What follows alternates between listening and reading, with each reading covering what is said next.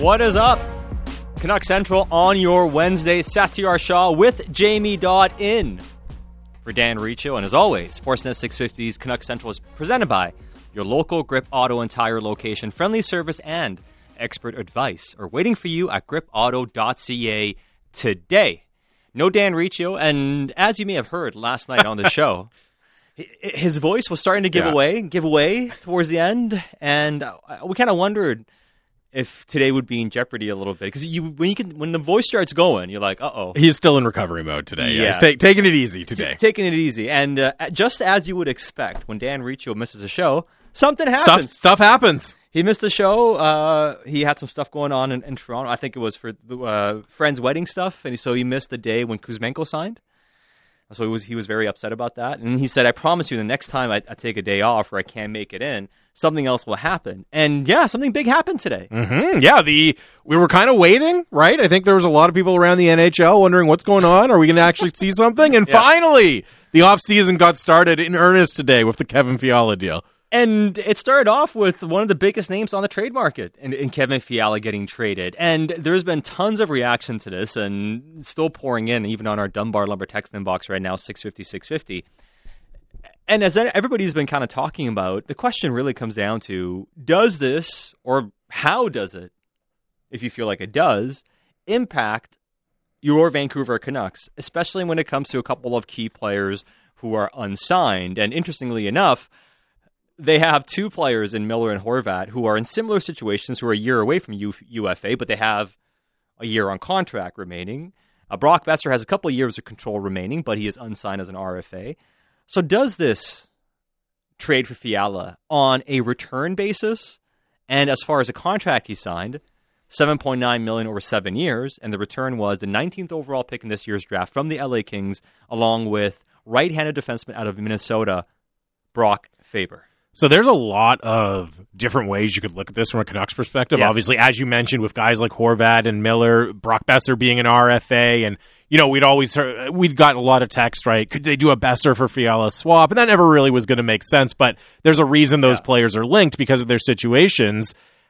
For me, the the most clear impact or the biggest takeaway from it is if they are serious about shopping JT Miller and they decide to do a JT Miller trade.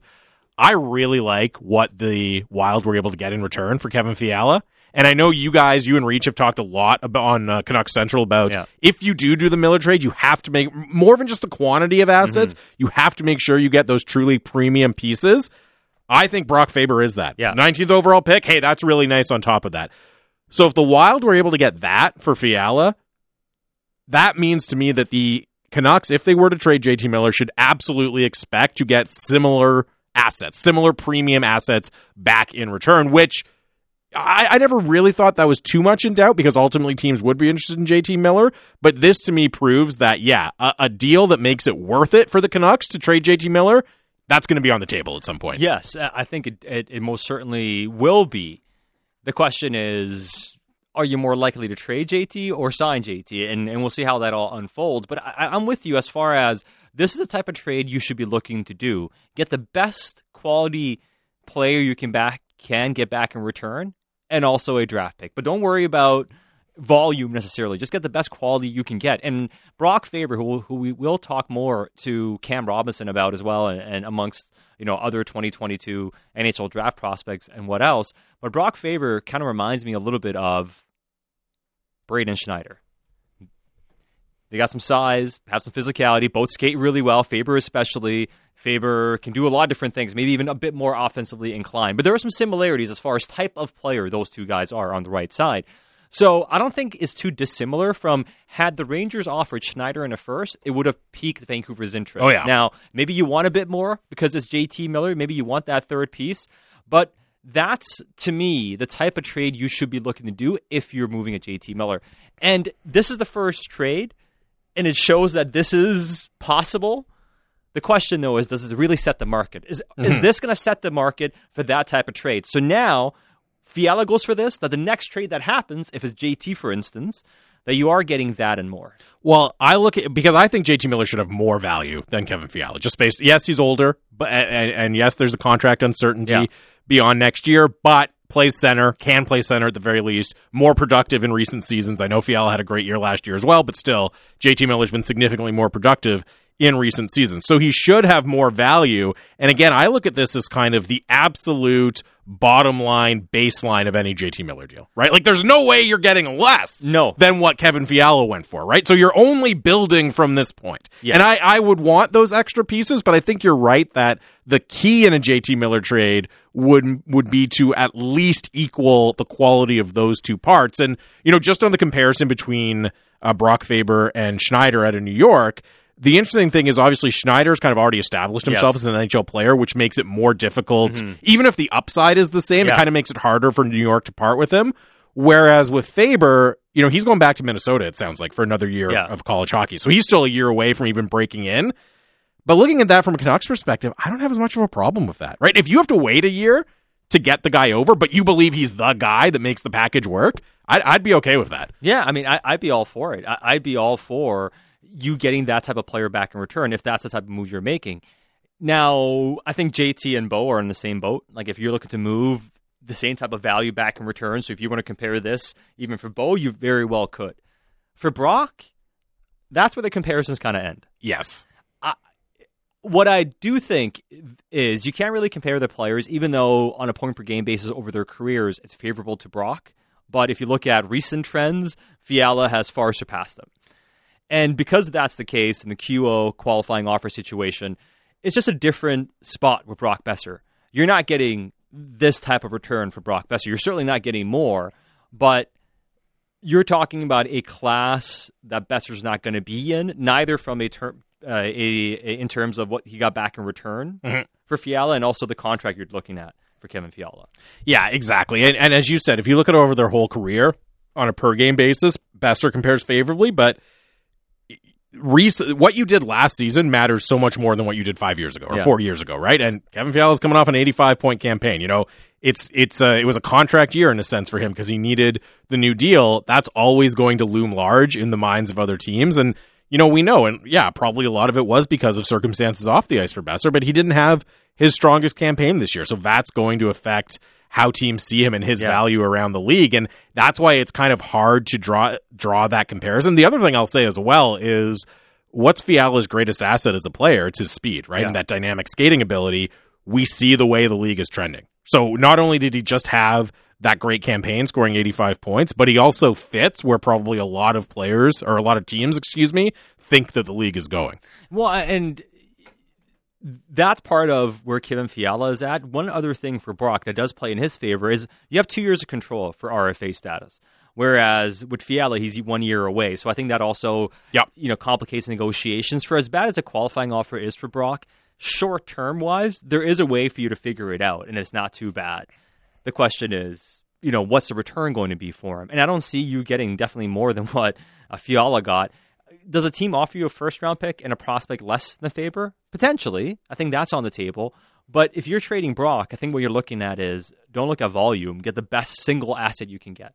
Is that a prospect? Is it a highest pick? But I don't see this trade helping Brock Boeser's trade value. No, I don't think so either. And I, man, I think if a first round pick was on the table, I don't know. From my perspective, that probably makes you think pretty hard, just given the, the complications with the Brock Boeser situation. Yeah, and to me, it depends on what you're doing with JT because I, I don't like trading Brock for lesser value if you're not fi- if if that money's not going towards something else. Sure. You know what I mean? Like you have a because I think the best value. I've said this for a long time for Brock is signing him to a three year deal potentially and getting value on it, and then maybe reassessing in a year because I think Brock's going to bounce back next season.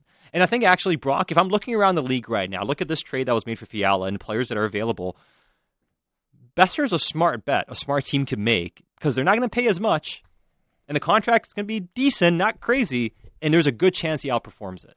well, any, That to me is enticing for Boeser. So why give that to somebody else if you don't have to? any team that did that would be buying low, but that means the Canucks would be selling low, Yes. right? So why do you want to be the one selling low on the player? So I think if you're selling low on Boeser to some degree, I think it is because you know you're keeping Horvat and Miller long term, or at least it's signed assigned towards that maybe being a bit more likely. Now, as far as a contract Fiala signed,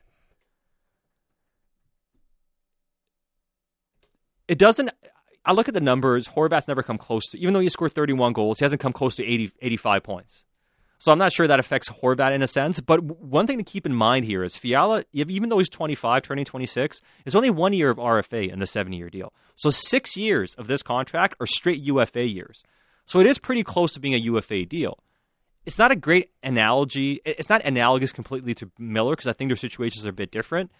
But I don't think this contract, in and of itself, actually hurts Vancouver when it comes to JT Miller. Because I don't look at this contract and say, wow, because he's getting 7.9 over 7, JT's definitely getting more. Because he's 25. He's Yeah. going to sign through his prime year. He's going to be a free agent at 32. It's really hard to to account for the difference in age, right? Because if they were the same age, you look at it and say JT Miller's more productive, plays a premium position, he plays center, uh, can can fill in on the penalty kill, right? So all of that would lead you to believe not just fill in, he can play well on the penalty Yeah. kill. All of that would lead you to believe that he would get more than Kevin Fiala on his next contract, right? As- Which, as you said, it's not technically a UFA deal, but it's close enough because it's only buying out the one year of RFA. The rest of it is UFA. The age is really hard to square. How much the age impacts Yeah. things. I would still be surprised if JT Miller got significantly less. I think the total money comes out to uh, about 55 million Yeah. for Kevin Fiala. It does strike me as maybe a bit of a floor for JT Miller, or if not a hard floor, something really close to that. Because again, yeah, he's older. Yeah, Yeah. the contract's not going to kick in, but he's also a center, and he's also been more productive. And those those things tend to get you paid when you're in that situation. They do. The one thing I would say about, about Miller, does everybody view Miller as a long term center? Just because That's he a played that's center. a very fair question. You know, and that's I'm a not very su- fair question. And I'm not sure everybody does just because he played center for, for a part of this year. That yeah, maybe they think he can, but I don't know. They view him like he's a center for the next six or seven Yeah. years.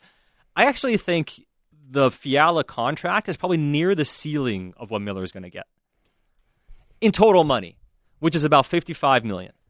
I don't know if Vancouver's willing to do that.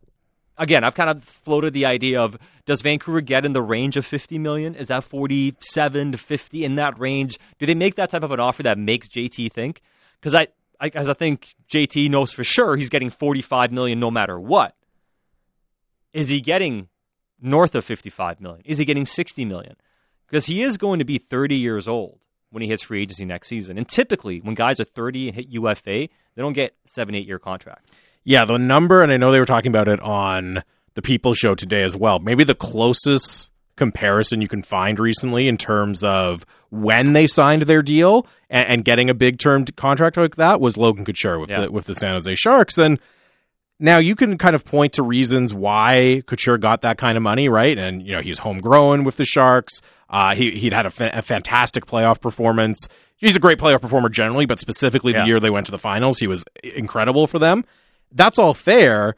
But if I was in JT Miller's camp, you look at the stats and the counting numbers. I mean, Miller blows what Couture was doing out of the water in the regular season. it. It's not close. So if I was in JT Miller's camp, I, like I, I, I would have a tough time being convinced that Miller should get less than Logan Couture did. That would be a really tough sell for me. I, I understand, but San Jose doesn't have the money to sign anybody, and they may be the only team that does those contracts. Look at the Timo Meier contract they gave out, Mhm. and, and the And Tomas Hertl as well. Tomas- sorry, uh, So- I meant so the- the- the- Meyer hasn't been signed Yeah, yet. Tomas Hertl, yeah. Hertl's the one I meant. Uh, you're right.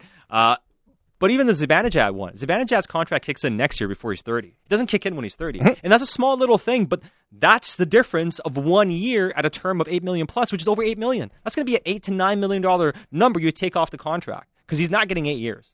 Yeah. I, but so I think if you look at the Zibanejad deal, right, and you say, as you said, because it kicked in a year, it will kick, Kick in a in year earlier. season, yeah. Miller's will kick in a year later. So if you're JT Miller, you say, okay, that's fair. So you give us seven years, and then maybe you bump the AAV up a little bit, right? Amen. Or you go just seven and eight point five, which is what Zibanejad got, and Yeah. that right there, that's almost sixty million, seven and eight point five. Okay, I, I was debating this with with you, Jamie, and also with Josh Elliott Wolf, our producer. Um, and also, by the way, uh, I, I should mention that we have a lot coming up on the show. Cam Robinson, we mentioned, is coming up at five. Uh, Alex Burrows coming up next segment. We'll get into Let's things go. with him. Ryan Kesler is coming up at five thirty. We're going to chat with Irfaan Gaffar when he had something on Brock Boeser today, which we'll talk about, and the latest when it comes to Canucks trade speculation or rumors. We'll get into that with Irf and overrated, underrated. So, so if you have any submissions, get those into our text inbox 650 650. But we were chatting about this before the show began. Josh Elliott Wolf, myself, and Jamie Dodd. What is the range that JT Miller is going to get paid? And I'm not just talking Vancouver in general. Like, let's say a year from now. I'd say the range that JT gets paid is going to be closer to the 45 to 55 million range in total money than it will be a higher range.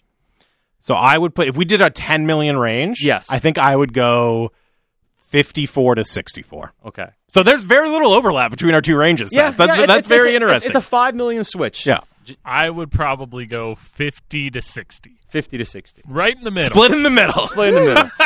so Josh has 50 to 60. He thinks JT's getting paid. Uh, Jamie has 55 to 54 to 64. 64. 54 to 64. and I have 45 to 55. I mean, well, let's get Ben turn into this too. Intern Ben, do you have a range? I was For about to say 50 to 60 as well. 50 to 60. That's all what I was thinking. All right. Well, Somewhere you've been there. working with Josh Elliott a was little too closely. the control room's playing it safe in Told there. him what to say. yes, very good. Training the intern well. So that's kind of, and, and maybe I'm a bit more skeptical about this. And you're right about, you know, the people show what they talked about. And Bick kind of went over these numbers as well when looking at some contracts. And the precedent is is not there. You know what I mean? It's and it's a relatively rare situation. so, it is. So I can see JT getting nine million, but I think it's six years. Not in Vancouver, six years. What is what is nine times six? 54. Fifty four. Like that's kind of where I see it going. it's funny how much just one year a, a, Yeah. a one year difference makes because I could totally see him getting seven by nine, which puts him up to 63. Yeah, but that right? one year makes such a big difference. it makes difference. a huge difference in the total money. My my just even if, even if you you don't look at JT Miller's stats, right? Don't look at uh, other comps, specific comps, and get into the nitty gritty of oh yeah he played more playoff games or whatever. Just as a baseline assumption, I always assume that some team will overpay a, a player. Yeah. like some team will talk themselves into it. They'll see the 99 points next to JT Yeah. Miller, like oh man, and he he plays center and he, he's a leader and he can penalty kill, and they're like ah, I know he shouldn't but we're gonna do it. But we're gonna do it, right? Like that's just my that's my starting point. And hey, maybe I'm wrong. Maybe this is the year where uh, NHL GMs hold the line and they don't do that. But typically they do that. A lot of the time they do that. Yeah, well, I mean, so, so when you start going through that entire process and looking at it, and look at the contracts that were given out even last year, Dougie Hamilton got almost got nine million, but a seven-year deal. You know, and Mhm. Pietrangelo the year before eight and a half million, eight eight point eight million over seven years, and those guys were still not thirty years old when they signed those contracts, and those were like considered the absolute premier right-hand defenseman that you can find. Now a good text comes in here unsigned that says one difference is when Logan Couture signed his contract. GMs at, at the time were expecting the salary cap to increase year after year.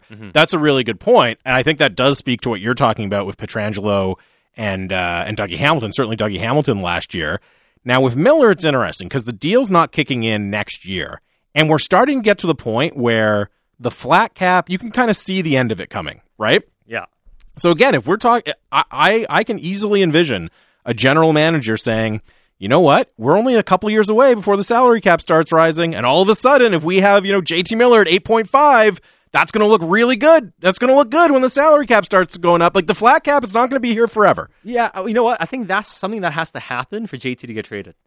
I think for JT to get traded, two things has to have have to happen. The number one most obvious thing is you have to get the, the return. You have to get the package that's going to make Vancouver make the trade. The second one, the price range has to be outside of what Vancouver's willing to do. And right now, I'm not sure that market's been set enough for Vancouver to feel like they're out of JT Miller's price range. But would it be if Forsberg signs an 8 by 8 Potentially. I mean, if Forsberg goes, if Forsberg does like eight and a half times eight, mm, that may change things a little bit. Couple years difference between those guys, Mhm. but that could change things a little bit. Yeah, the point you made about is do how many teams view Miller as a center is a really good one as well, right? Because if there's like five interested teams that view him as a center, he's going to get paid as a Yeah. center. You know what I mean? But if if just around the league in general, people just see him as a winger, that changes things a lot. But if he has that center card to play to teams in negotiations, that's huge for him. No, he does, and and that kind of is what it comes down to. And we've heard a lot of rumors around JT Miller. I mean, uh, I'd say again around JT, there isn't a ton happening yet. No, I don't think anybody's really forced the issue yet. Do teams start doing that now that the Fiala trades happen? Do we start seeing over the next few Mhm. weeks here that people start making these types of And that, that kind of thing can change really quickly too. Yeah. Right? I mean, it wasn't that long ago that we were here, you know, at the start of the week, it was, wow, things are really quiet. Now we're here on Wednesday, and you Trade's know, already done. It's not as if we had heard Fiala to LA rumored and oh they're working on it for weeks, right? It, we basically Friedman mentioned watch Fiala this Yeah. morning, and then by the afternoon it's done. It, it can change really quickly if once teams get into that true offseason mode. Yeah, and I think if one one or two more players go and the Canucks still have Miller, maybe that package that they've been waiting for starts to become more realistic. Interesting. Or if they wait, does that package disappear? You know, my, so my rough take right now, I'm workshopping this take, but I'll I'll debut it right now. If Miller is not traded by the draft, it's more likely he signs than gets traded. I agree with that. I, I, I think It doesn't he- mean he's going to stay for sure. I just say the likelihood. I think th- that pendulum swings to that. it points in that direction Yeah. that they think there's a number or numbers they can work with that they're comfortable with, right? And they don't Yeah. feel pressure to get it done by the deadline. Because as much as you want to by wait, the draft. as much as you want to wait, and I'm not sure the Kings were ever a team that was going to be in on JT, but I think the longer you wait, and the more spots get taken up, the less suitors there are too. Like right, I don't think the Kings were going to be a player, and I don't think this affects the suitors. But if you wait too long as well, at some point, the destinations are going to be few and far between. I do think there are more suitors though than players available, in Mm. my opinion. Because Yeah. like if the Rangers they're rumored to be interested in Dubois, they get Dubois, that takes one off the board. But then there's still the Hurricanes, there's the Penguins, there's Yeah. potentially the Capitals. Like there's a bunch of teams out there that are interested in Miller. It's just a matter of re- meeting the price. Mm-hmm. I still think there's more teams available than there are players like Miller on the market. It's interesting too with Miller because I can you can kind of make a case for a lot of different teams being interested. There's some teams that would be interested explicitly, hey, we're going to trade for him, and as soon as we can, we're going to sign an extension because we love him and we Yeah. want to stick around.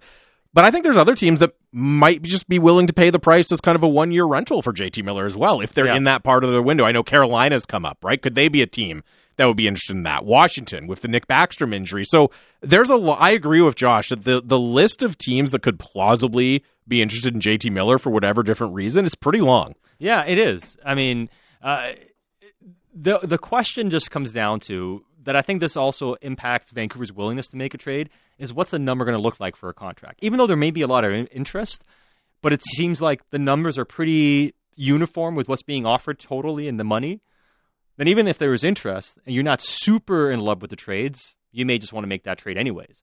So I think the interest definitely has to be there, but I think what could dictate Vancouver's decision making is where the number can land for them more than anything else. That makes sense. I, I if they if they're really feel really good about a number and JT Miller's camp feels good about that number, I believe what they've said all along, which is that they'd be interested in keeping him. It- Yeah. it's just I mean, Jim Rutherford, he ha- he hasn't lied. He hasn't come on the station and No. lied to us. I don't think, right? Has he it- said if the numbers get out of whack, then we might have to think about something else. Exactly, and we'll see if that happens yet. Uh, and the Fiala trade was Brock Faber, right hand defenseman, and the 19th overall uh, pick that's coming in. All right, uh, we'll get into more of this discussion. We'll take some more of your text messages. People are texting in, uh, like this one, and Don and Sam and Arm asking about Carolina. Would they interest you as a trade partner? We'll discuss all those things as the show goes on. It is Canuck Central, Satiar Shah with Jamie Dodd. Alex Burrows is next, right here on Sportsnet 650.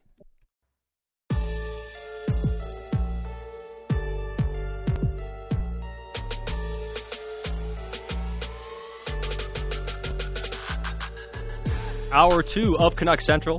Satiar Shah with Jamie Dodd.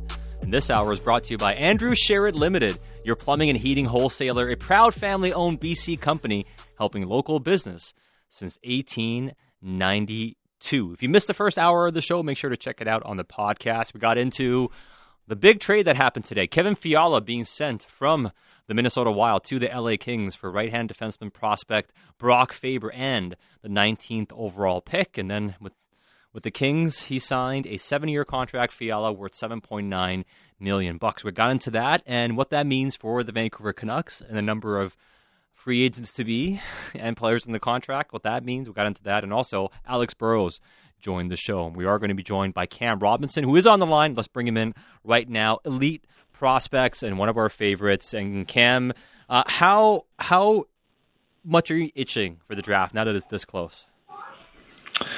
Boys, yeah, I'm uh, I'm pretty excited. I actually just uh, had the flights booked this morning, so everything's all dialed up for my arrival in Montreal, and uh, yeah, very very excited for uh, for all the hoopla and the build up, and then the actual event. Is it a better city to go to for the draft? as opposed like outside of Vancouver. We had Vancouver a couple of years ago. We had fun with that, Cam. But is this the best place to go? You think? You know, this will be my first time in Montreal. Oh, so wow. I'll, uh, I'll let you know in uh, in a week and a half or so, and uh, and and I can tell you. But we definitely had some fun in Vancouver. Um, Dallas was a hoot as well. Uh, so we'll uh, we'll see if Montreal can uh, can hang with those ones. I spent a few years in Montreal, Cam. You're not going to be disappointed. I can I can guarantee you that. If even if it wasn't for the draft, it's it's not hard to get excited um, for a trip to Montreal. I, I, before we get to the draft specifically, obviously the big deal today goes down with Kevin Fiala going to the LA Kings. Brock Faber is the prospect going the other way to Minnesota. What uh, what is Minnesota getting in Brock Faber?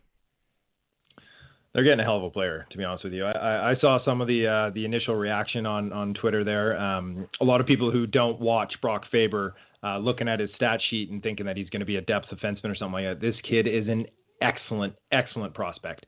Um, so, you know, he was skating 25 minutes a night. He was the defensive player of the year in the Big Ten this year. He's 19 years old. He was playing at the Olympics, skating 25, 26 minutes a night again for the Americans.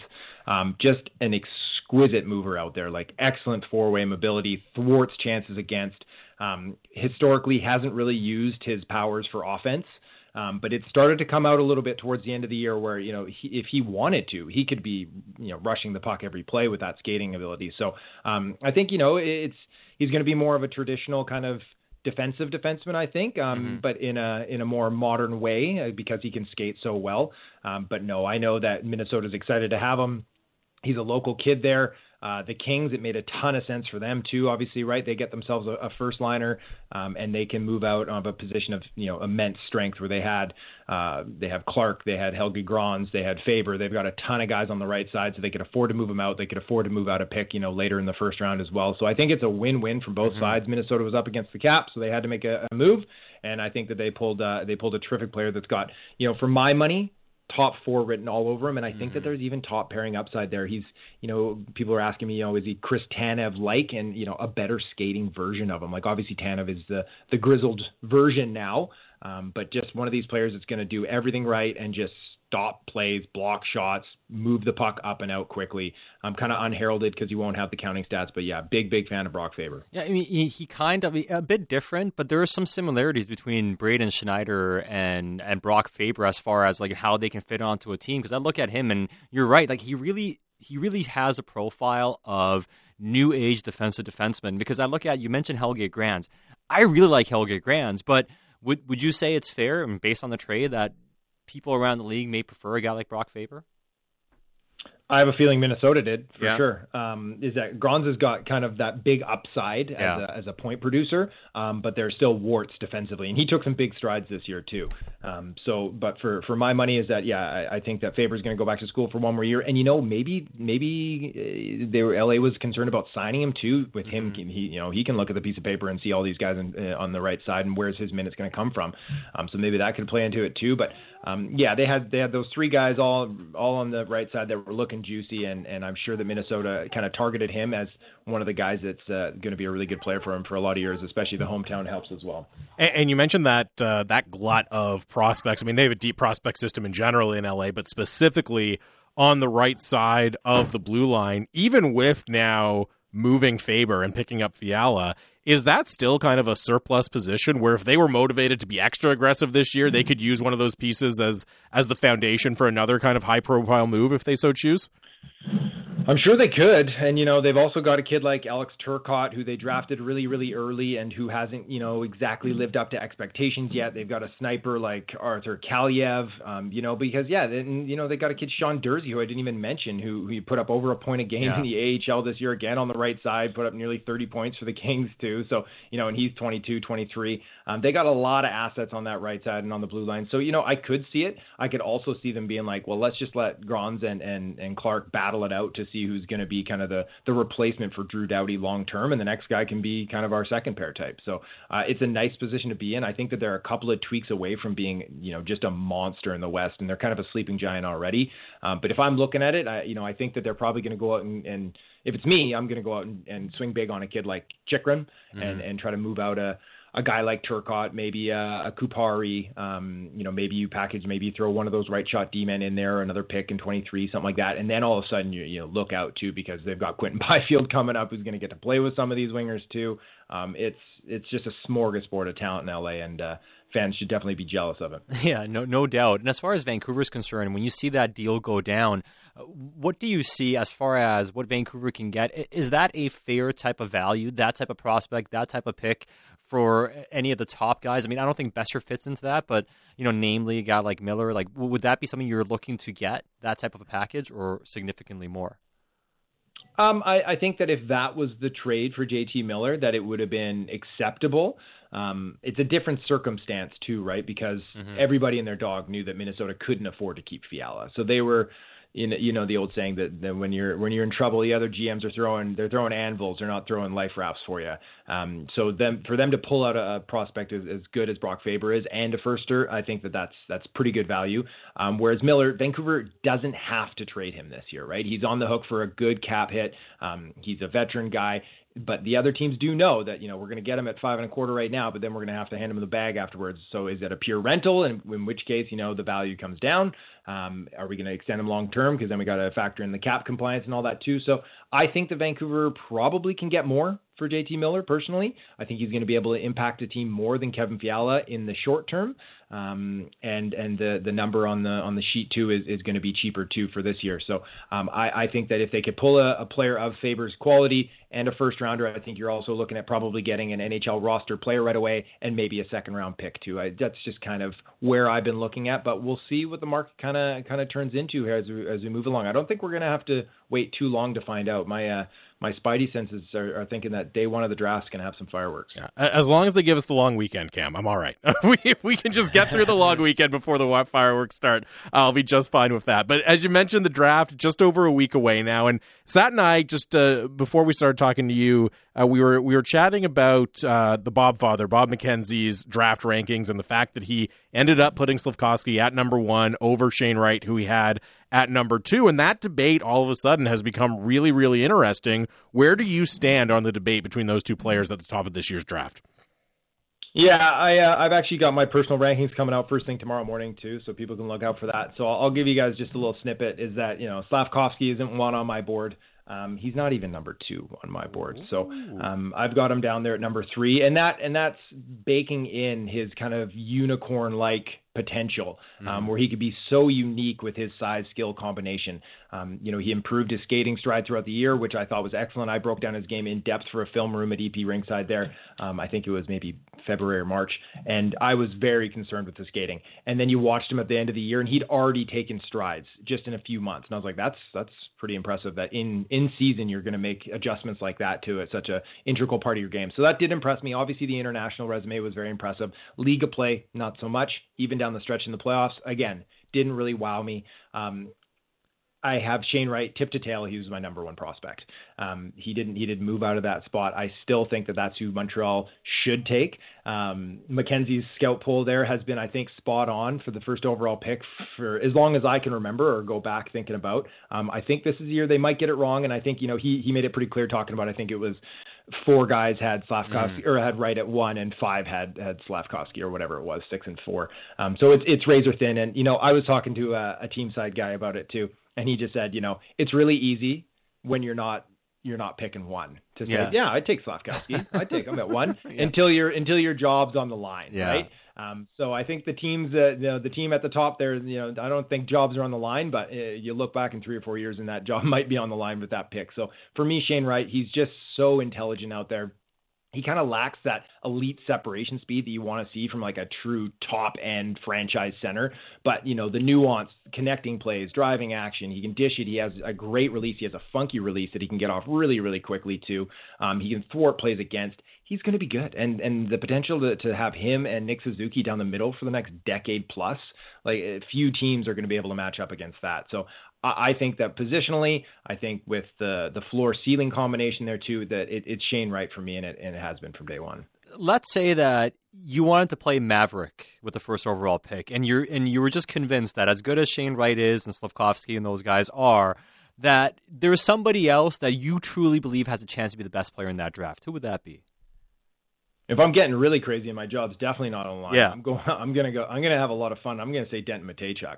Mm, wow. and that's and that's and that's going to get people raising eyebrows. and you know, not to say he's the number two guy on my board right now. Um, that would be uh, that would be Simon Nemec, who who I could also get Maverick with at the top. Uh, but for me, Mateychuk, I love this kid. Like I think he is amazing. He activates into nearly every single play, which isn't necessarily NHL translatable, but you can rein in kind of that unbridled enthusiasm. I'd rather I'd rather do that than try to light a spark under somebody. But you know, he he opens up lanes. He's very very intelligent when he does it. He draws that coverage. Um, his rush defense blossomed very very well this season. Um, you know, again, talking to some team side guys is that you know some people think that he's kind of a liability defensively and he isn't this terrific skater. I disagree like completely, and I know some other teams do too. Is that you know his game is where the position is going. Like he could he could help change the makeup in what we're seeing with you know guys like Quinn Hughes and Adam Fox and Cale Makar. They're literally changing the paradigm around what the position does, and I feel like Denton Mateychuk has that kind of level to his game.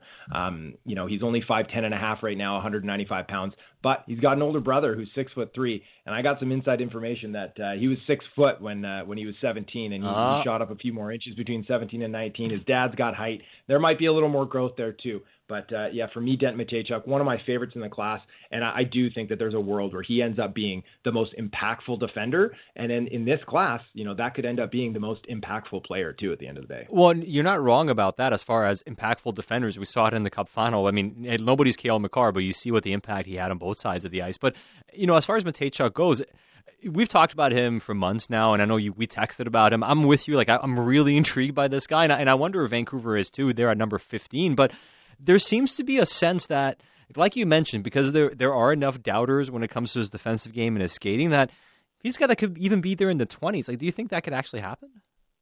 I do. I, I fully expect that. And so like I again I try to keep my finger on the pulse. I talk to scouts, I talk to execs, I just try to see what's going on. No one's given me their draft list obviously, but um you know, it's kind of to a man, it's they like him, but they like him more in the teens or the early 20s. Is that they think that the risk is is kind of a little too much to be biting on him as early as I'm going to have him up on my board, and that's fine. I'm uh, again, I'm I'm not you know my head's not on the chopping block, so it's a little easier for me. But if I was in the room and I was pounding the table, I'd be pounding it for this kid because like I think that he's he has all the skills that can translate up and to become that dominant player. Um, the safety net isn't there like it is for a, a kid like Lian Bichsel, who you know he's six foot five and he's just going to take people's heads off and play defensively for you, and you're going to get yourself a bottom pair guy at least. If Mateychuk doesn't break right, you know he might be playing in Europe for his career. Um, but if he does break right, you know, and you're picking in that, especially if you're picking in kind of the mid teens, if you're looking at it, be like, could we end up getting ourselves like a legitimate top offensive defenseman here at this spot? Like, why not?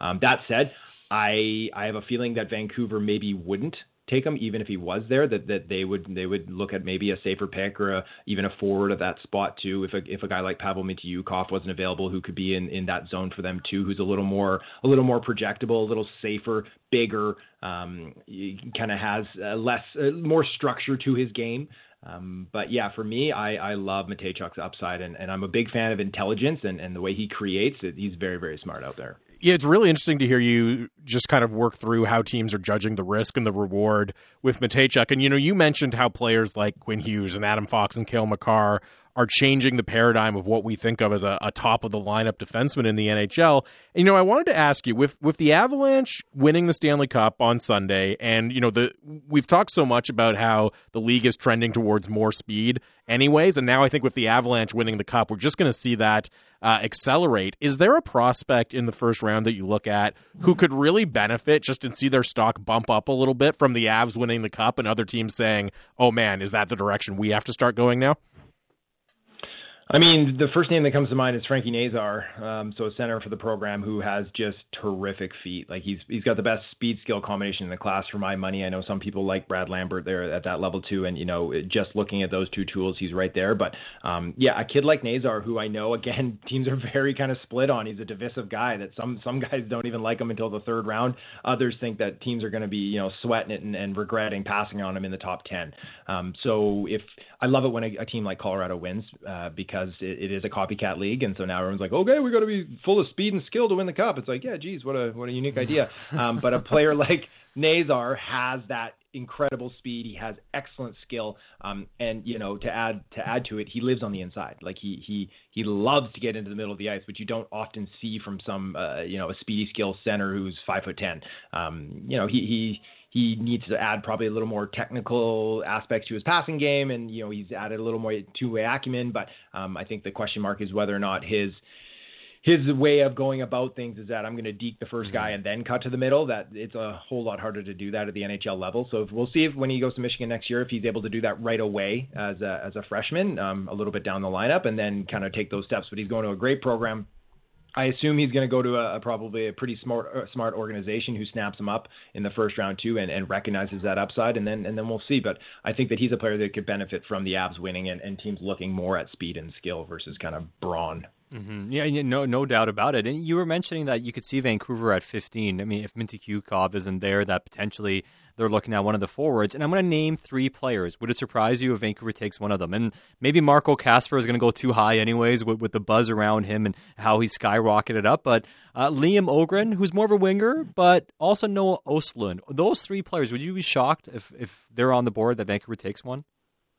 No, I, I, I would not at all. I think that it, they would be very happy to take Marco Kasper um, at that spot. Like you said, it's it's probably unlikely that he's there just because he's this big, powerful center who has good wheels and is just like ferocious on the ice, so tenacious, so pro ready already. You know, he played his full draft eligible season in the SHL. He played a handful of games as a as a U17 there the, the year before. Um, the kid is very very close to being NHL ready. Um, he lifts sticks like you know you and I eat chips on the weekend. He, he's he's just out there doing things and causing havoc.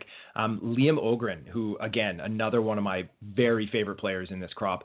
I've got him in the top 10. I've got him in the top eight. I don't know if any other list has him that high. I think the Canucks would love this kid too. He is very reminiscent of Brock Boeser to me with better skating. Um, so he's he wasn't the fastest or even the most skilled offensive player on his team this past year in the junior league, but it didn't stop him from leading the team in goals and points, captaining the you know team Sweden at the U18s, uh, played up in the SHL for 25 games. He's something of like a chameleon. Is that whatever you ask him to do, he's going to go out there and do it. And so if that's you know go play up and down uh, on the third line and go in there and forecheck and lay body um, like it was in, in the SHL, great. He goes out there and he does it and he does it efficiently and he does it well. You want him to be out there and he and he's snapping goals at five on five and he's jumping the zone and he's he's working his hands. Great, he can go do that too. Um, so he's just this jack of all trades, kind of Swiss Army knife type that has high offensive ability as well, but also really smart uh, defensively too. And then Noah Ostlund, really really fun kid. Like i i really like cheering for him. Yeah. really slight slippery. I, he's he's kind of like this skillful artist out there right? He makes these highly clever and difficult plays look easy and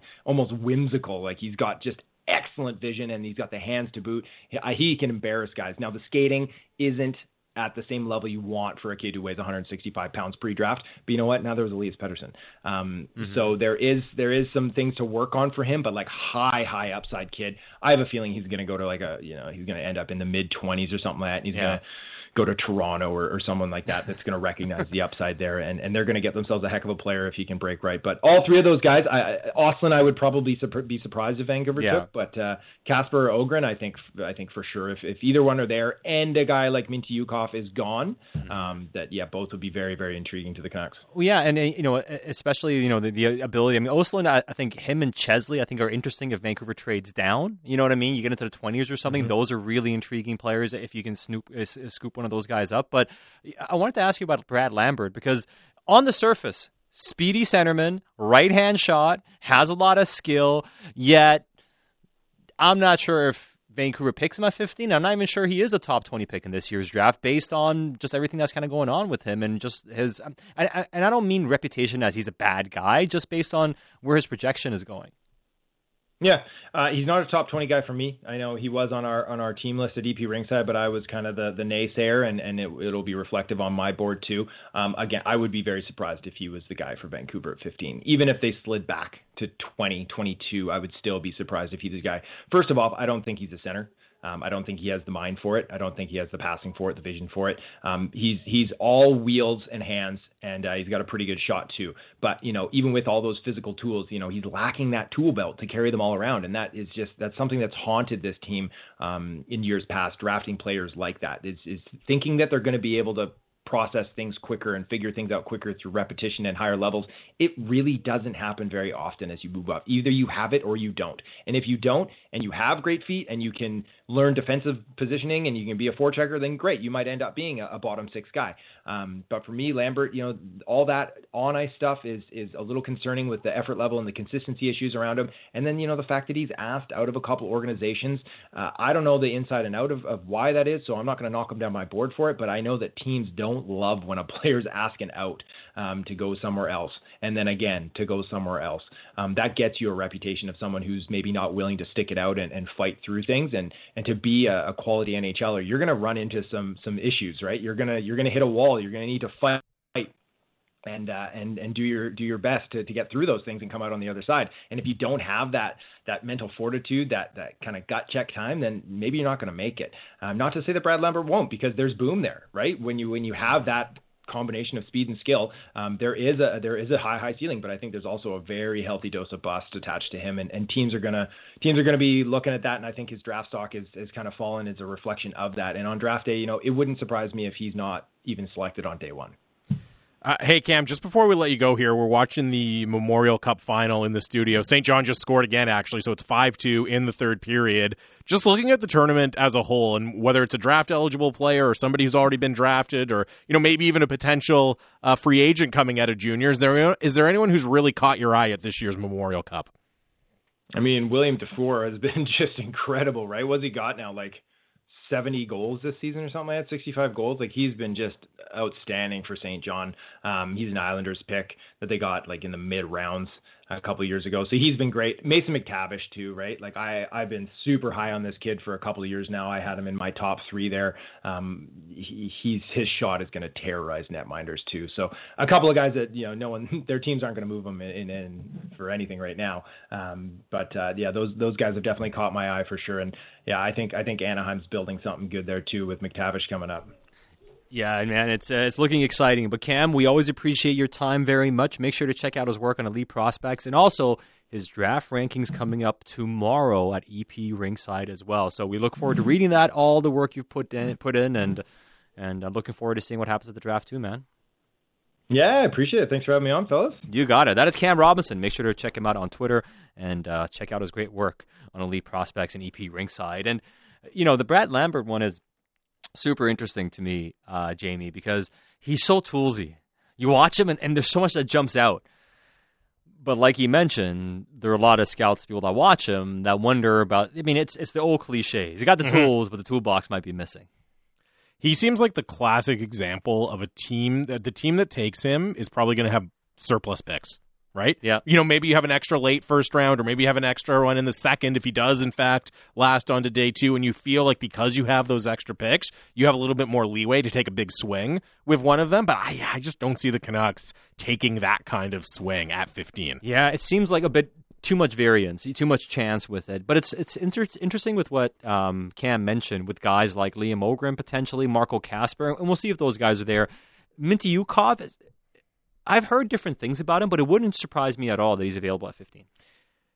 Yeah, that wouldn't surprise me either if he's if he's still there, and that would be interesting as we know with the need on the blue line. The the prospect that you mentioned, or the the idea you mentioned of trading down into the kind of early 20s if if Ostlund is still there that's yeah. really intriguing to me yeah like that might be my dream Canucks scenario right because I love the pick I love the player and then you're picking up a little bit of extra assets as well let's say those three guys Vank, let's say for argument's sake we don't, don't know this it's just hypothetical we're just having a discussion here let's just say that Öhgren Mintyukov and Kasper are the three guys Vancouver really wants. And all three of those guys are gone, and the guy that slides down isn't really exciting them too much.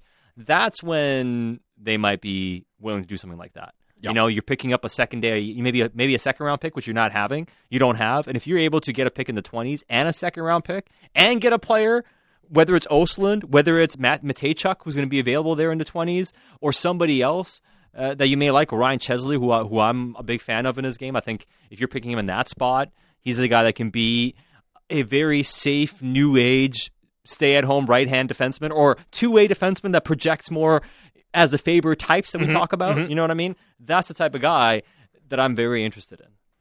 I would love to see. It. I mean, the Mateychuk man, if he's still there in the twenties, woof.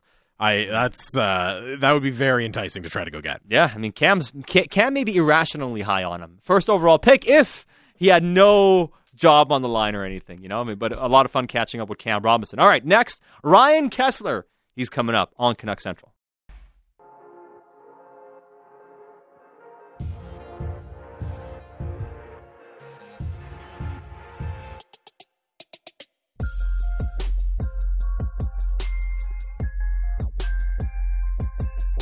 Back in on Canuck Central. Satiar Shah with Jamie Dodd, Dan Riccio on the IR. Voice issues. I guess it's a it's a very high. It's, it's not a head injury. It's an upper body injury, like Yeah, a neck body. injury. Yeah, upper body injury, high upper body injury, but not quite Yeah. a neck injury. If- I mean head injury. People are going to be out there targeting his throat now, He's walking around, people karate chopping him, yeah, throwing stuff at his throat. Now, uh, hopefully, he'll feel better. actually, back soon. it must be pretty bad though because I saw on Twitter that he said he's skipping his spro and doing tea instead. Wow. today. So you know things are serious when Wow. Reach is, is skipping the spro. well, why would you have to skip the spro? Can't you do both? Can't you like have a little bit of spro and then have some Yeah, but tea? is it bad for your throat? Maybe I definitely think coffee is worse for your throat. could there be something about drinking like eight espressos a day that is not great for a broadcast professional? he would know. Yeah, If if Spro hurts the throat, he is very aware by now. we'd know if the spro was a problem. Yeah, he would be aware. Ah, man, Dan Riccio and uh, one of his ailments. Hopefully, he'll be all right though. He'll make it. He'll be fine. One He's tough. He'll be fine. One of his ailments. he's just he's been so troubled lately. I know. He had to deal with protocol at one point, and a- anytime he misses a show, something happens. And today, well, Kevin Fiala got traded by the Minnesota Wild to um, the LA Kings for the 19th overall pick and right-handed defenseman prospect Brock Faber, who pl- plays for the University of Minnesota. And uh, our next guest from the fourth period, our good friend Irfaan Gaffar, well, he threw a bit of a nugget out himself on social media talking about Brock Boeser and his contractual situation, which right now there isn't a much happening as far as uh, contract talks advancing. But Irf, uh, you're under the impression, or you are uh, of the understanding, I should say, that teams are interested in Brock Boeser. Yeah, I mean, if you look at his pedigree, he's a young player. He's he's a he's a very good. He's a proven player in the National Hockey League. But I think more so, it's what are the Canucks willing to do or willing to go here with Brock Boeser, right? I don't actively think that they're shopping Brock Boeser. I I, I think that you know teams have called. Uh, I really do believe that, and I also think that there's been conversations with the Boeser camp and the Vancouver Canucks that you know what have really kind of died, and that's where we're at right now when it comes to this player. And you know, you um, you you you kind of have to go and look at it and see what the Canucks priority list is right now, and, and is Brock Boeser a high priority to bring back, right? Or do are they viewing JT Miller as a guy that you know what we're going to put all our eggs in one basket with this player? So. Like I said, it's going to be an interesting week here for sure. Maybe a little bit more than that. I'm not saying anything's going to happen, but the Boeser talk has definitely been heating up um, with just over a week to uh, leading up to the draft.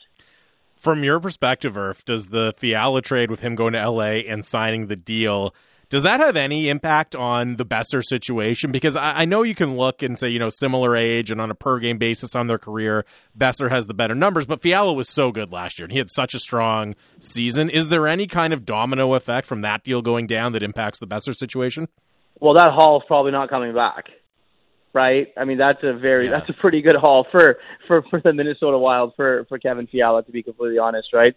You get the 19th overall pick and you get uh, Brock Faber, which is a very very um, good prospects. So I I, I do, and I, I think the signing of the deal also, right? Because you get that long term extension at like what is it, cap it of just 7.9 or 7.9 AAV. Mm, Like, that's a lot of money yeah. right? So if you're another team right now and you're looking to acquire a player like Brock Boeser, you obviously you're trading his rights, and then you're probably going to sign him to a extension, whether it's you know a long term deal or, or something of that nature. But from the Vancouver Canucks point of view, and from what I've heard, uh, a two or three year deal around seven million dollars for Brock Boeser, the Canucks weren't willing to go there. Yeah. So um, that's something that interests me a lot. Now, look, they might qualify him at seven and a half for a year and then do it again next year and say, all right, well, let's just see what happens. But Um, as far as you know, like a short term or short term deal here, it doesn't seem like that's going to be the case here for Brock Boeser. Well, and you know, we'll see what happens over the next little bit, and I think there would have to be movement on the Boeser side for this to happen. Because I look at a three-year deal, and we've talked about this before. Like there is a deal to be made if you, if the two parties really want to make a deal here, there is one to be made. And like Boeser's not going to get seven. I don't see Vancouver doing that. But if he's willing to take something in the sixes, I think that can get done. But will he be willing to do that after not getting term last time around? Well, I don't know. I think if you're Brock Boeser, if you're Brock Boeser, if the contract offering you a deal at three years at between six and a half and six point eight five per year, you take it any day of the week, right?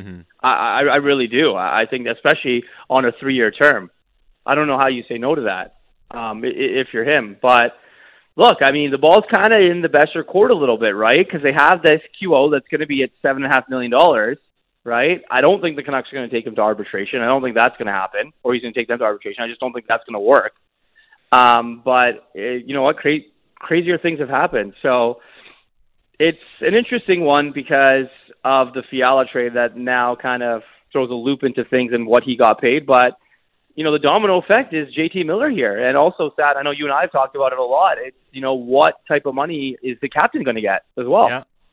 And, and just um, before we get off the Brock Boeser Irf, you know, as you as you mentioned there, maybe the Canucks aren't interested in doing two or three years at seven million for Brock Boeser. What's your sense of how maybe some other teams around the league would view that kind of contract, right? Because if, if there's a team that says, you know what, we'd love to have Brock Boeser at three years at seven million, uh, is that a situation that could kind of facilitate a trade coming together?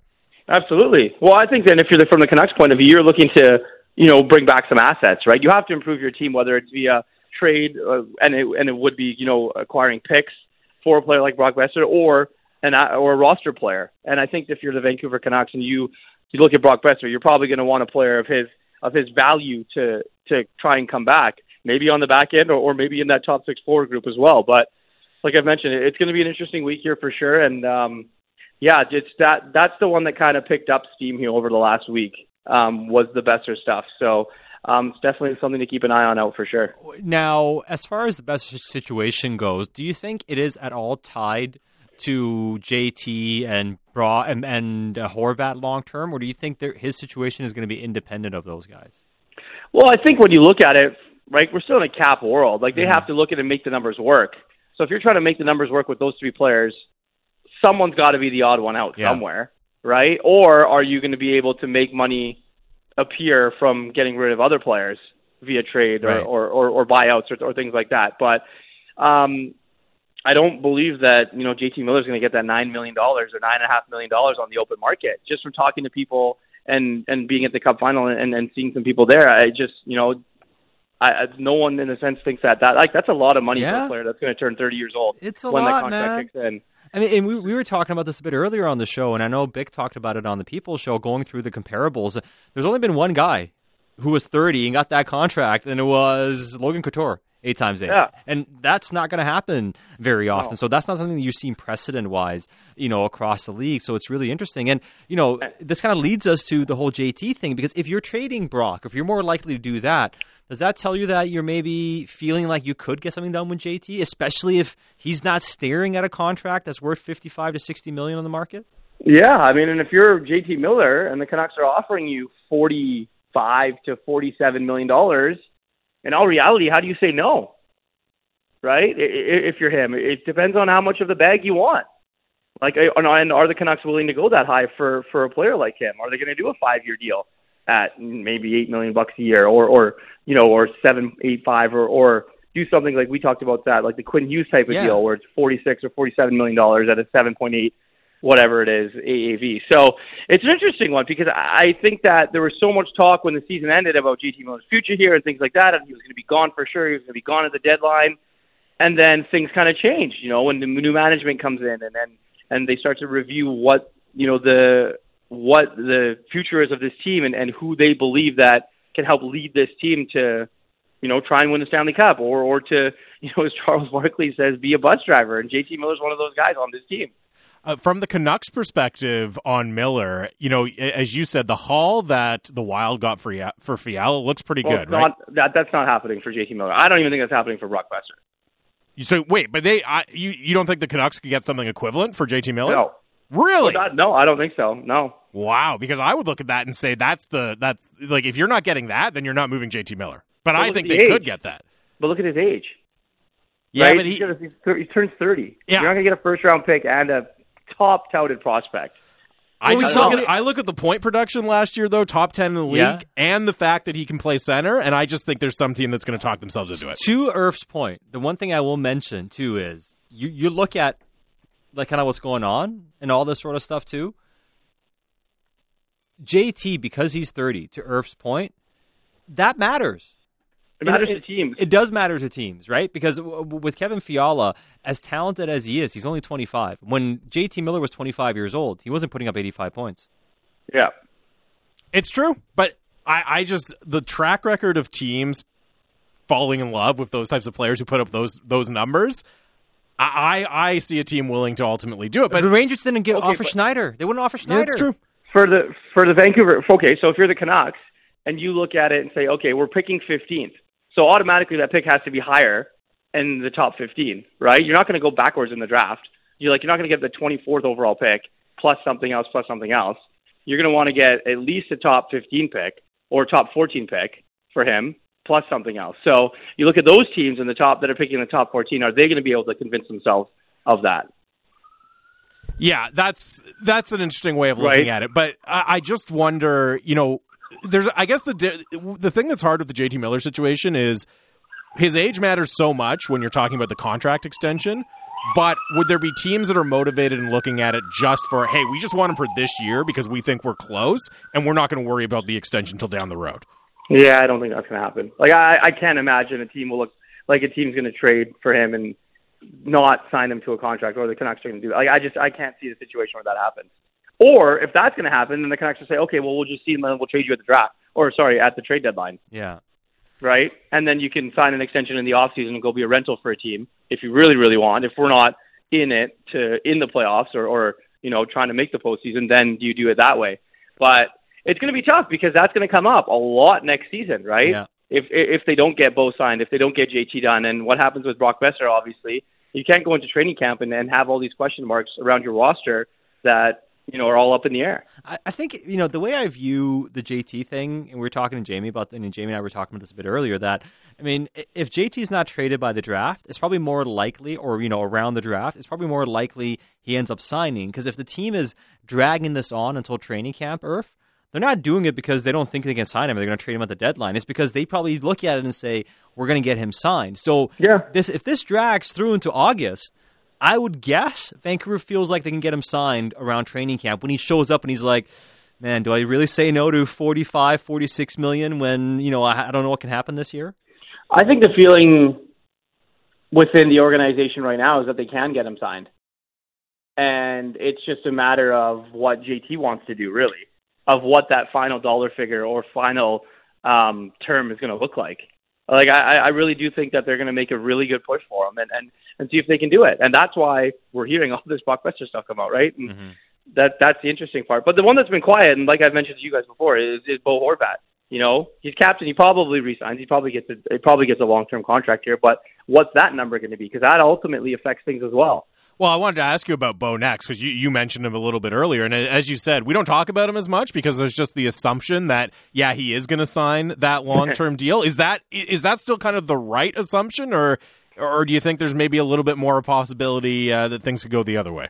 No, I think that's the right assumption. Well, he's the captain of the team. You know, he's he's put up ridiculous numbers for for him, and then he's he's a pillar in the community and, and things like that. But again, like we've seen stranger, we we've definitely seen str- stranger things happen. So, um, yeah, I, look, anything is on the table right now for this management group, except for Demko, Pettersson, Hughes. To be completely honest, now I'm not saying they're going to go and trade Brock Boeser, Bo Horvat, and and JT Miller.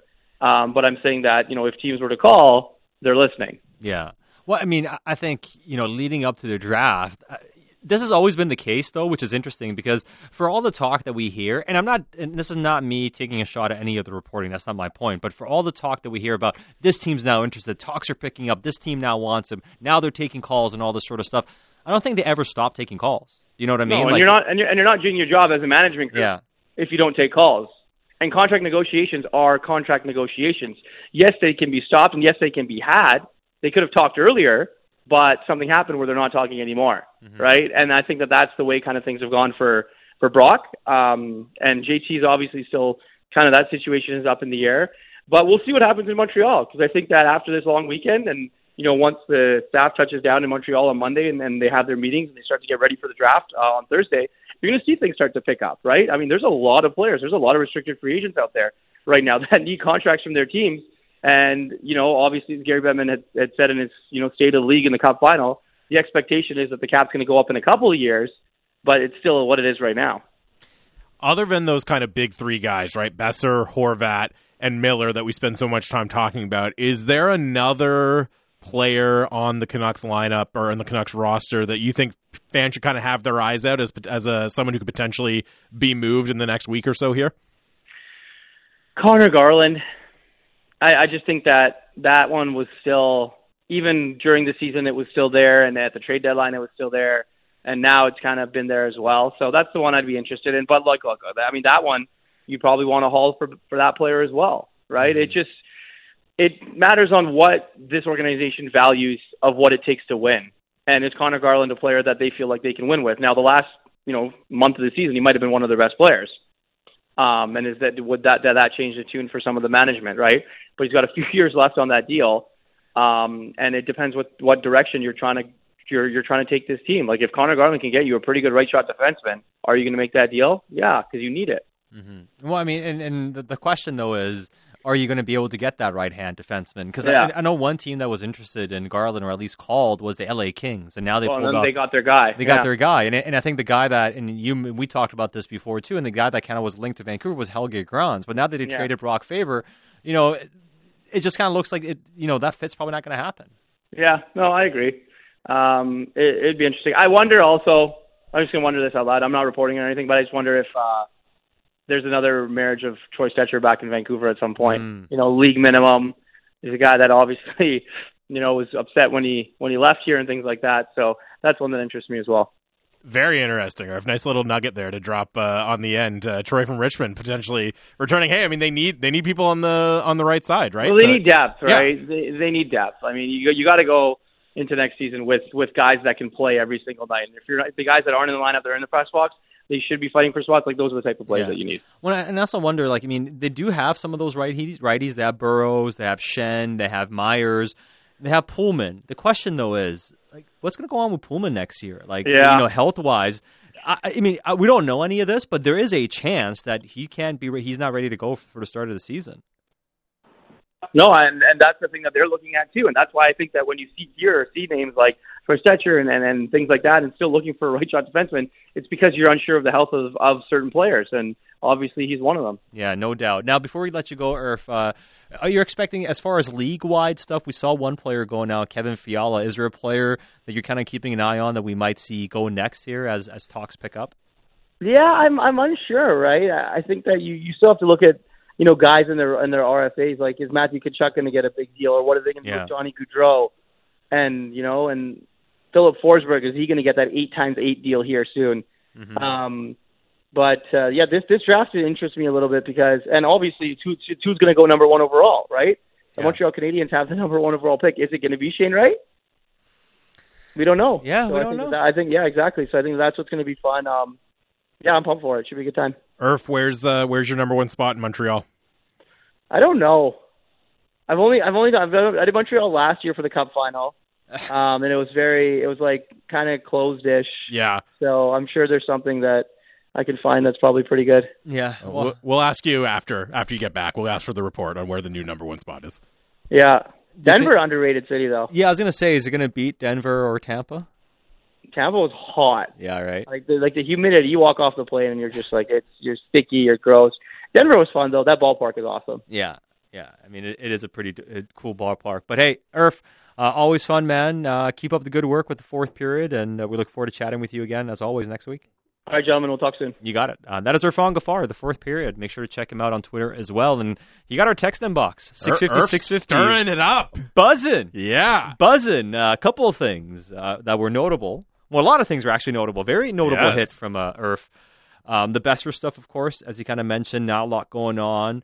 Um, the Miller stuff, you know, if if teams aren't willing to pay him nine million plus and pay him 55, 60 million, and Vancouver's always been willing to make an offer in that you know high forty million range potentially. You know, it, it's not as long, it's not as long, big of a long shot as people think that they find a way to keep JT. Well, the big thing for me, it's not just the contract, but and and we got a lot of pushback Yes. on what Irf had to say about comparing the package that Fiala got and Miller. But if you're not equaling what Fiala just got back for the Minnesota Wild, if you're not equaling that in a JT Miller trade, then yeah, of course your your goal is to sign him. I think Of course it is. I mean, you know what? Uh, I think it is interesting because, um, I I still look at it. I just bit my tongue. I just look at it, and uh, I do still think Miller has equal, maybe slightly better value than Fiala. But I do think it's important to listen to that type of opinion because you have to factor this in. Is it possible that teams might look at Fiala because he is four years younger? That they're like, yeah, he's we, he, this is a guy we'd rather make the type of bet on. Has 85 points at 25. And if you look at, okay, what was offered for JT, and we talked about how, yeah, teams are interested in JT Miller, but so far nobody's knocked the Canucks' socks off. The team that was most interested was the Rangers. And what was the offer? Nils Lundkvist, first round pick, potentially Kravtsov, something else, but that's not even guaranteed. Something along those lines. That's not a better offer. That's not a better package than Nope. the Fiala and the 19th overall pick. That's a better package than what was offered. Now, does that mean the Canucks didn't get better offers than that? Potentially, what's out there?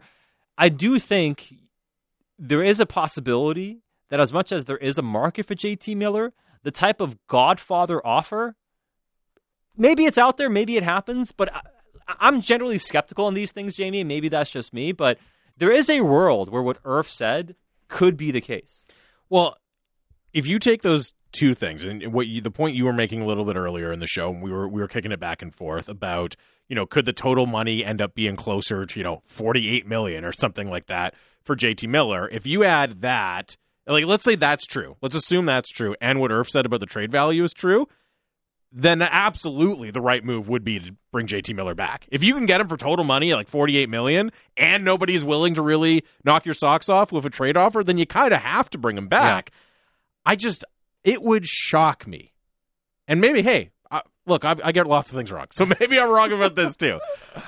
It's just really hard for me to believe that a player who scored 99 points last year, Mhm. who has the reputation for, you know, hard work, all of that leadership that Yeah. JT Miller has, who can play down the middle, who can kill penalties.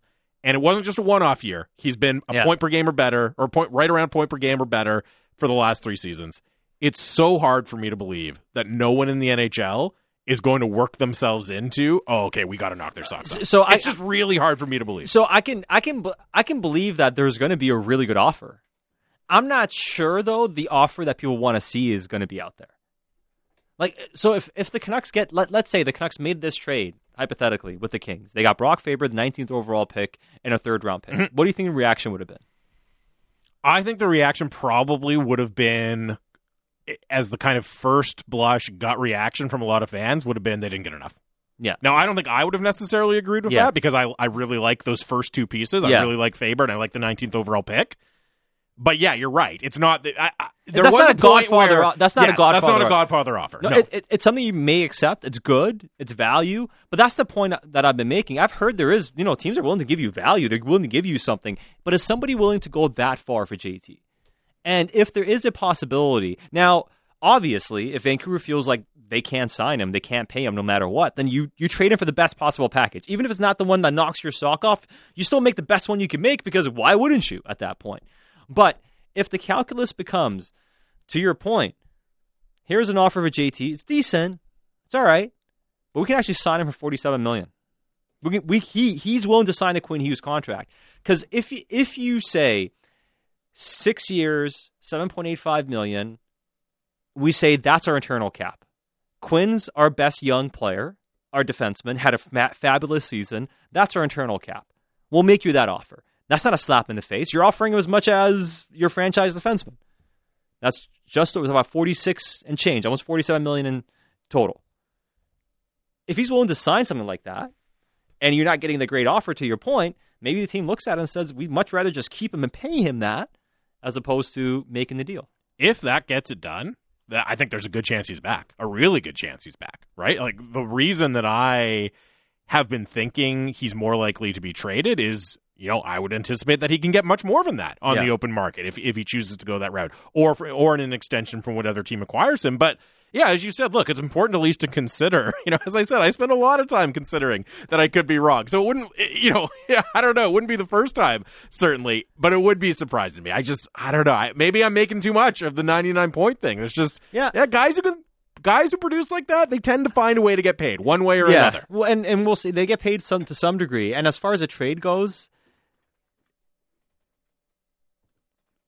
what's the trade people always come up with? The Du- Du- the Duchene return, Mhm. which was a third team that was involved. Look at all the other really big trade players.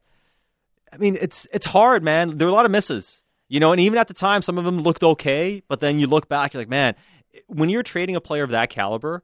Sometimes you're not getting the offers you want. You still get good offers, but you're still taking some shots and bets, and that makes teams very wary at times, you know? Well, and that's why I think, to your point about if they were able to get, you know, the Fiala deal plus a third or plus whatever, two not so great other assets or whatever, yeah, I would be pretty happy with that. Because as you said, you look back at the history of star trades in the NHL recently, it's not as if guys are going for these incredible hauls all of the time. Like, Yeah. you know, you're, we're not seeing the Herschel Walker deal in the NHL No. all that often, right? So, yeah, that would be actually a pretty decent return for Yeah. JT Miller. Yeah, they're pretty standard. And it was a standard trade deadline package. And I think the Canucks can get better offers than they got at the deadline. The question is, is it good enough to make it happen? And that's going to be the question. Great insight, though. Great fun uh, talking uh, to uh, Irfaan Gaffar. This one says Dreger thinks someone is going to offer something the Canucks can't say no to for Miller. And, and we will find out.